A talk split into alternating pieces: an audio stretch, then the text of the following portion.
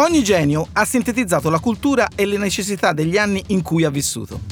Forte degli studi di chi lo precedeva, ha compiuto un ulteriore salto in avanti, portando l'evoluzione umana a un livello superiore. Io sono Simone Terreni, imprenditore digitale. Questo è Menti Visionarie, il podcast dove racconto imprese e idee di questi giganti partendo dal primo calcolatore dell'uomo, la mano. Cinque sono le dita della mano e cinque sono gli aggettivi con cui descriverò la loro storia. La persona geniale di questo episodio è nata a Londra l'8 giugno 1955 e ha redatto la Magna Carta del Web. Sto parlando di Tim Berners-Lee.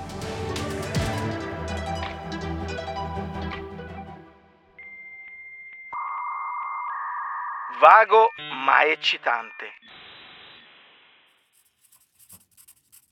Così il responsabile dei sistemi operativi del CERN di Ginevra, Mike Sandal, scrive a matita sul documento che un giovane fisico gli ha appena presentato.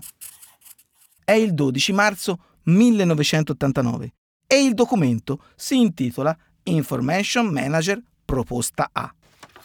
È formato da sole 14 pagine ed è un tentativo grezzo ma geniale di riorganizzare la miriade di informazioni del principale laboratorio europeo di ricerche nucleari, ognuna su formati diversi e su computer diversi. Il giovane fisico è un inglese laureato ad Oxford nel 1976, che fin da quando era studente costruiva da solo i suoi computer. Si chiama Tim Berners-Lee. Il suo responsabile, Mike Sandal, gli boccia il progetto. Ipertestuale. L'idea che sta alla base del documento di Lee è quella di utilizzare il metodo degli ipertesti per collegare i documenti e avere un unico browser per gestire l'immensa mole di informazioni. Dopo qualche mese, il CERN compra un nuovo computer, un Nest Cube, dotato di un sistema operativo innovativo. La Next era l'azienda americana fondata nel 1985 da Steve Jobs, dopo la sua cacciata da Apple. Sandal si ricorda del vecchio progetto di Tim Berners-Lee e gli affianca un altro geniale informatico belga, Robert Caillou, ma lo scopo non è di sviluppare il web, ma scoprire le potenzialità del computer appena acquistato, che diventerà il primo web server della storia. Oggi quel computer è conservato ancora al CERN di Ginevra e porta su scritto su di un post-it non spegnere.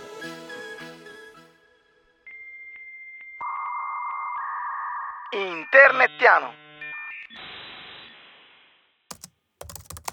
Su quel computer nacquero il primo linguaggio di programmazione per il web, l'HTML, il primo protocollo di trasmissione programma degli ipertesti, l'HTTP, il World Wide Web senza spazi e il primo sistema di identificazione degli indirizzi, l'URL.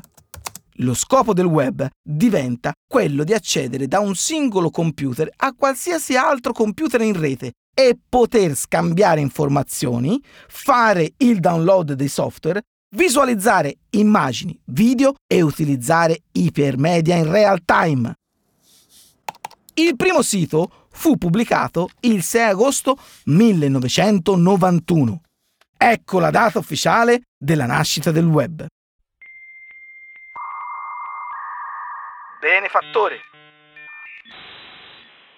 Tim Berners-Lee e gli scienziati del CERN non solo realizzano una nuova formidabile invenzione, ma la offrono al mondo gratuitamente. Il 30 aprile 1993, infatti, il CERN, su forte spinta di Berners-Lee, decide di rilasciare liberamente la tecnologia del web. In pochi mesi i siti si moltiplicano e nascono le prime dot-com, con il conseguente sviluppo della prima era del web.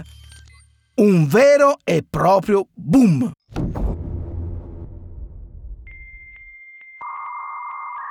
Pacifista!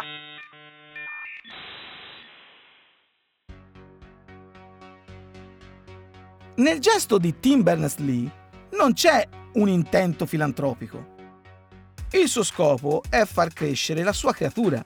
Infatti, permette così a centinaia di altre persone di lavorare al codice, di implementare il software e di aggiungere idee e innovazioni. Solo così si può cambiare la gestione globale delle informazioni rendendole fruibili. È proprio questo concetto a essere rivoluzionario. L'uomo può crescere e sviluppare se stesso se condivide in maniera costante il proprio sapere. Tim Berners-Lee stesso definisce la sua invenzione un'arma di costruzione di massa. Berners-Lee continua a promuovere ancora oggi importanti attività per la salvaguardia della neutralità del web. Finché ci saranno persone come lui, possiamo sentirci tutelati.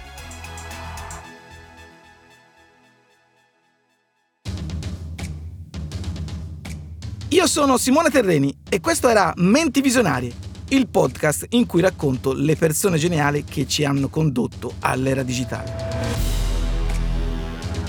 L'adattamento audio è di Francesco Marchi. Il fonico di studio e sound designer è Antonio Mezzadra. La produzione è di Voice.fm. Il podcast è stato realizzato grazie a VoIP Voice.